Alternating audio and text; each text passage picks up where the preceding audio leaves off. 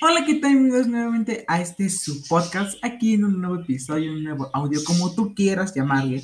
Y pues obviamente hoy es jueves, hoy nos toca mi programa con una crítica muy constructiva sobre Monarca. Quiero decirles que esa serie no me animaba mucho a verla porque sentía que iba a ser como un Dynasty mexicano. Y la verdad no me equivoqué. No mucho, pero sí es un poco como que, eh, sí se va a sacar unos puntos. Pero bueno, comencemos con él. Monarca, nos cuenta la historia de la familia Carranza. Eh, esa historia comienza cuando llega una, puede decir hermana perdida, bueno, no, no de todo, sino que nuestra, una de las protagonistas, eh, Ana María Carranza, decide llegar nuevamente a México, regresar a México después de haberse ido tantos años, y regresa porque su padre se lo pidió. Obviamente cuando sucede esto, pues nunca suceden cosas buenas, ¿verdad? Pero bueno, el punto es que su padre se le pide que regrese. Con todo esto también nos vamos enterando sobre los otros papeles que utilizan los otros hermanos. Nos enteramos que tiene otros dos hermanos. Andrés Carranza, que es como el rostro de empresa, el rostro de monarca. Sí, la empresa se llama monarca. Eh, bueno, el punto es que ella es el rostro de la empresa y es el que está como que dirigiendo la, sección hotelera, por así decirlo, la, industria hotelera de Monarca. Por otro lado tenemos al hermano Joaquín, que es el presidente de Monarca, es el que técnicamente dirige toda la empresa. El punto es que llega Ana María y obviamente solamente llega a causar caos, ya que de hecho con tan solo su llegada, pues todos los hermanos se enojan a causa de que el padre quiere limpiar Monarca, quiere dejar a Monarca antes de que se muera, que Monarca ya no haga más corrupción, que no haga tratos con nar con el crimen organizado, que no haga tratos con el gobierno. El punto es que eso es lo que él quiere. Y para eso llama a Ana María, porque sabe que ella ha estado tanto tiempo alejada de la empresa que sabrá cómo hacerlo. Obviamente con todo esto, pues Ana María rechaza la oferta al instante y los otros hermanos se enteran. Con esa parte de enterar sobre lo que quiere el padre, pues entre los dos hermanos se disgustan demasiado a causa de que, pues ellos todo ese tiempo han estado ahí en la empresa y de repente llegan a María y como que les a todos, pues no les agrada mucho la idea. Entonces con todo esto, pues los típicos conflictos familiares sobre de quién se quede con la presidencia de monarca y en eso nos matan a padre. Pues sí, resulta que padre decide irse a darse un paseo ligeramente y lo mata. Eh, desde ahí comenzamos con en verdad el drama, porque aquí a pregúntame si vayas quién mató al padre. El punto de esto es que va desarrollando la historia nos va en verdad los conflictos que llega a tener sobre cómo la familia llega a encubrir eh, asesinato de padre con decir que se murió de un infarto. Y también cómo la madre pues se queda con la presidencia y ella tiene que escoger uno de sus tres hijos, así que ahí también está la parte de favoritismo y pues tendrá que escoger entre uno de los tres. Al final de todo esto, eh, se queda Ana María con la presidencia y ella hace cada eh, maltrato, arruina cada vez más la empresa, le lleva casi a la quiebra, quiere poner números rojos. Obviamente, como con todo, no lo hace solo. Obviamente también el hermano le ayudó a, a arruinarlo. Con todo esto, Ana María pues decide seguir con la promesa de su padre de limpiar Monarca de que esté alejado de los narcos, que esté alejado del gobierno y que ya deje de hacer tratos chuecos por ahí. Entonces ella en verdad lo intenta durante toda la primera temporada, obviamente con más y más y más dramas, como lo de su hijo, como de sus hijos, lo de su esposo, y pues todo esto va en verdad arruinándola. Y ahí es cuando pues descubrimos parte de la verdad y también llegan nuevos personajes ya para la segunda temporada. Pero bueno, ya te dije cómo te digo que trata la serie, ya te dije pues lo que nos cuenta y cómo, de qué se trata la serie como tal. Así que bueno, ahora sí vamos a juzgar ya, a hacer una crítica constructiva de capítulo por capítulo técnicamente. Primero comenzamos con el primer capítulo, con esa parte de que llega la nueva hermana y nos van introduciendo a los hermanos. Creo que es una parte muy buena de irnos introduciendo. Primero vamos con Ana María. Sabemos que ella tiene un esposo y tiene dos hijos, que son totalmente diferentes hay uno y otro. Y bueno, todo esto es que de ella nos lo muestran como en verdad una persona que sí llegó a tener traumas por causa de Monarca y su padre. Pues ya que de hecho la causa de que ella se fuera de allí fue porque vio como su padre mataba a alguien a golpes. Entonces como que eso la sorprendió y se fue de México y se fue para Estados Unidos. Entonces, como que logramos ver esa parte de ella y ver, en todo caso, incluso empatizar porque no quería ser el principio parte de la empresa. Ahora, nos vamos con el otro hermano que es Andrés. Eh, él sabemos que tiene una vida doble, una con el amante y otra con la esposa. El punto de esto es que aquí sí nos muestran esas dos partes de Andrés y creo que en la parte en la que mayormente lo vemos ser él es con el amante. Porque con la esposa y con Monarca solamente son las apariencias. E incluso mientras más avanza la serie, sabemos que la esposa sabía que tenía un amante, sabía que todo ese matrimonio era recreado. Y eso es pensar en cuántas personas sí debería de haber así. ¿eh? y después con Joaquín. Creo que Joaquín es el que peor le va, pero porque él quiere. Por eso de que Joaquín tiene dos hijos y su esposa se murió. Entonces él como que se volvió un hombre más estricto y más frío. Y sus dos hijos, bueno, su hijo mayor se alejó inmediatamente y su hija, pues sí se quedó todavía ahí con él, pero mayormente como por lástima. Entonces, bueno, esa es la historia de los hermanos. Y creo que la verdad, como primer capítulo, se nos va introduciendo muy bien. Incluso se van metiendo mucho drama. Ahora, vamos a criticar la forma en la que se va narrando la historia. Creo que de aquí es una muy buena forma de narrarla, porque no, no te la deja así como que con muchas pausas. Y si, te y si te pone drama tras drama, que ahí sí está mal, y de verdad no me agrada mucho que pongan un drama sobre otro drama, sobre otro drama, sobre otro drama, porque técnicamente eso ya se hace imposible cerrarlo. Entonces creo que en esa parte está bien. Otra parte que igual me gustó mucho sobre esta serie fue esa parte de que no es la típica telenovela mexicana que todo el mundo conoce.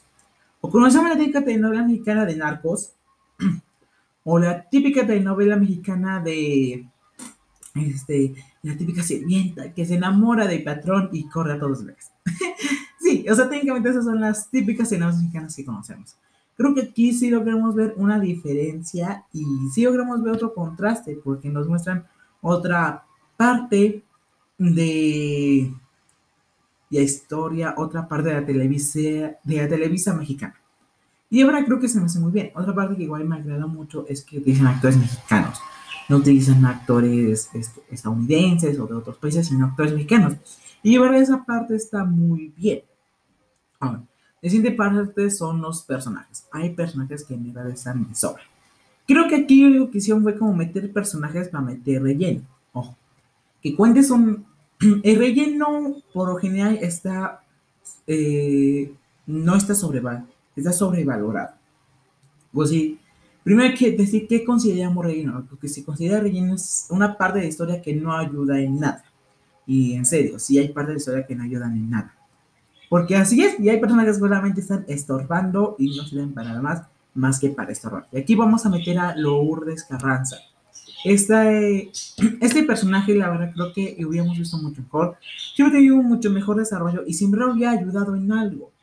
Al principio de serie ya vemos como un personaje que es muy fiel a su padre. Está ahí con él en constante momento. Posteriormente, cuando llega Ana María a empresa de Monarca y Ana María corre a su hermano, pues ella como que se alivia aún más con su padre para ayudar a quitar a Ana María del puesto. Después de ver en todos los dramas que se mete su padre, pues decide meterse con Ana María. Entonces, como que es un personaje que se va de aquí para allá, de aquí para allá, de aquí para allá. En la temporada vemos otra faceta de este personaje, como que es un personaje drogadicto. O adicto a las vitaminas, a las drogas. Y bueno, como tal, nunca nos explican el punto que es un, es un personaje drogadicto. Con todo eso creo que aquí aún más se mete a relleno solamente para meterle drama, porque no, no llega a ser otra cosa más que eso.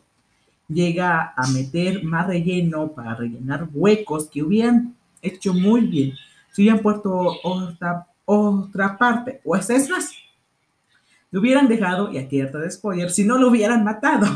Porque en la segunda temporada, pues, de todos los dramas en los que se mete Joaquín, pues resulta que sí llegan a atacar a la familia Carranza y pues en vez de matar a Joaquín, que se, se mete en los problemas, matan a sus hijos. Bueno, solo a una, porque hay otro que lo he herido. Entonces, como que aquí solamente llegó a ser, a meter relleno. No sirvió que no, en verdad no se ayudara con la trama principal con alguna de las tramas secundarias. Solo llegó a utilizar tiempo que la verdad, si te saltas de las partes en las que ella aparece, como que no te pierdes de nada. Y en serio, o sea, sí hay partes así. Ahora, eh, como ya dije, hay personajes de relleno y siguiente punto, utiliza partes de verdad, o sea, ahí en la primera temporada pues descubrimos que el hijo de Andrés pues violó a una chica. Y como que de ahí comienza incluso entre conflictos entre familia, entre que si la violó, no la violó. ¿Cómo se sabe todo esto?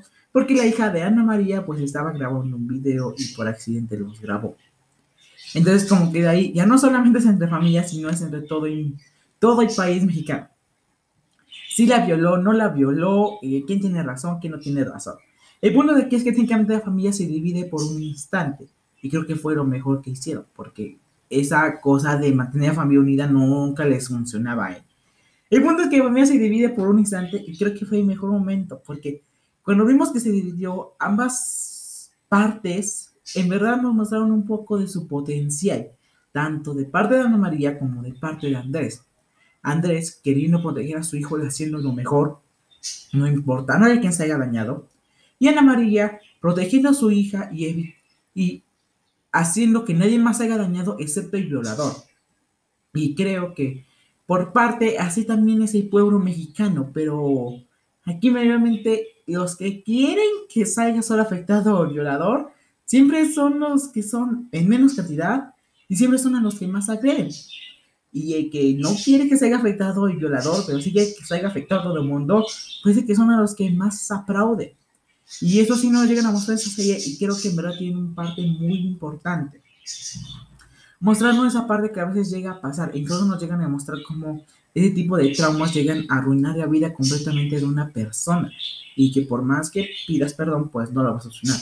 Porque pues al final el personaje, el violador, pues va a la cárcel y ahí en la cárcel pues se une a un retiro de personas cristianas y como que sí vemos un cambio en el personaje y ahora esa parte fue para bien porque es un personaje que viene a dar drama, está, no está de relleno, porque sí llega a dar drama que también afecta a la familia y afecta a la trama principal, que es la empresa, y logramos ver un cambio en el personaje. ¿Se dan cuenta cómo se había creado un personaje muy bien? Y hubiera hecho lo mismo con Lourdes. Viene a dar drama que afecta a la familia, o sea que ya es la trama principal, y hubiéramos visto un desarrollo, más no como la ruina y la termina matando porque no saben qué hacer con él. Ahora, para este personaje, pues sí logramos ver un cambio y incluso llega hasta a pedir disculpas a la persona a la que violó. Cosa que ahora la reacción de la chica sí me fascinó porque creo que fue algo muy bueno, o sea, como que demostrar esa parte de que a los que más afectan es a la persona a la que violaron, no a otra persona, sino a la que violaron. Y pues el que violó, pues técnicamente puede seguir con su vida, porque pues ahí nos hemos entrado un parte muy importante que técnicamente para triunfar en México necesita solamente el dinero y, y los contactos. Porque por eso de que a Ana María nada le salía bien primera, porque el dinero de la empresa se acababa a cada segundo y los contactos ella no los tenía a diferencia de sus hermanos, tanto Andrés como Joaquín, que tenían tanto los contactos como el dinero. Entonces sí nos demuestran esa parte. Ahora, ya que hablamos un poco de la primera temporada y ver cómo está esa rivalidad entre hermanos, que ahora sí me gustó mucho. Y creo que unas cosas que puedo más rescatar de la primera temporada es rivalidad que llegaba entre Joaquín y Ana María, porque sí está esa rivalidad constante entre ambos y sí afecta a la trama principal y nos demuestra el potencial de ambos personajes y ahora creo que eso me gustó. Hasta es más, me hubiera gustado más de series si entre los tres hermanos en todo momento se pelearan y no se unieran, porque entonces como que ahí ya con el trama de mantener a familia unida no, no le salía, cuando lo intentaban, en serio, no, no le salía. Ahora vamos a hablar de un personaje que se introduce ya para la segunda temporada. Sofía. Sofía, pues no es mi apellido, pero el punto que también es Carranza. Al final de primera temporada logramos descubrir quién mató al padre y sabemos que fue su propio hermano. Al final, eh, Cecilia Carranza pues mata al padre y pues mata al que mató a su esposo y es cuando ya llega Sofía. Suficiente para darnos igual mucho drama. Y llega obviamente también con su esposo y llega con su hijo. Que la verdad, este, creo que su esposo igual viene a dar drama a otro personaje que está de relleno y que se hubieran quitado sus partes. En serio, no. No hubieran hecho mucho, ¿eh? O sea, si quitaron sus partes, no te spoileas nada de hacer. Y, y ahora es un personaje que sí, sí vino a hacer algo en la serie. Incluso hasta el final logra hacer algo muy importante. Este personaje, eh, como está en todo momento, quiere descubrir quién asesinó a su padre.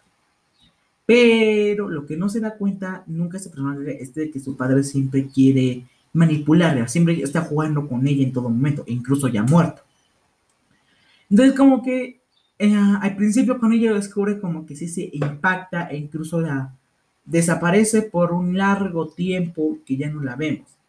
Al finalizar la temporada sabemos que ya su rivalidad ya no es por defender a su padre o descubrir un homicidio, sino es porque quiere todo monarca. Así es, quiere quitarle la empresa a sus primos para quedarse a ella. Igual, obviamente, para esta tercera temporada, que esperemos que sí la saquen, y no la cancelen como todas las series que cancela Netflix, pues espero yo que sí haya una evolución de personaje y logramos ver un cambio en ella. Porque creo que como antagonista lo hizo súper bien.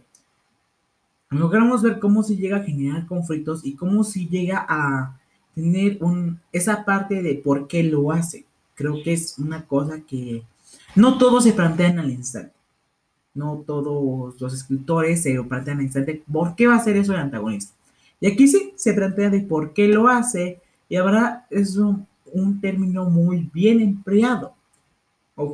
creo que en esta parte, en cómo ella igual lucha por la presidencia desde una forma más discreta, pues es algo que en verdad le sale muy bien. Ahora, también utilizan a muchos personajes como marionetas, como por ejemplo es a Martin Ross. Pues este personaje que lo vemos como el esposo de Ana María y que sí viene a causar drama y que sí viene pues a molestar en la primera temporada y no es un personaje de relleno, porque como les dije, hay personajes que sí puedes utilizar bien y hay personajes a los que no sabes utilizar nunca. Entonces, este personaje sí viene a causar drama.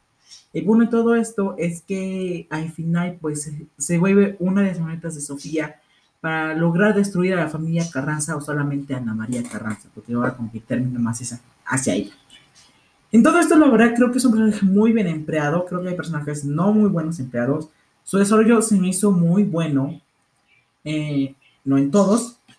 Y creo que sí tiene, pues, partes muy buenas y nos demuestra una parte de México que no todo mundo muestra. Eh, esa parte en la que, pues, México es un país en el cual si tienes el contacto de dinero, técnicamente puedes cobrar. Entonces, la verdad, creo que es una parte muy buena de esta serie.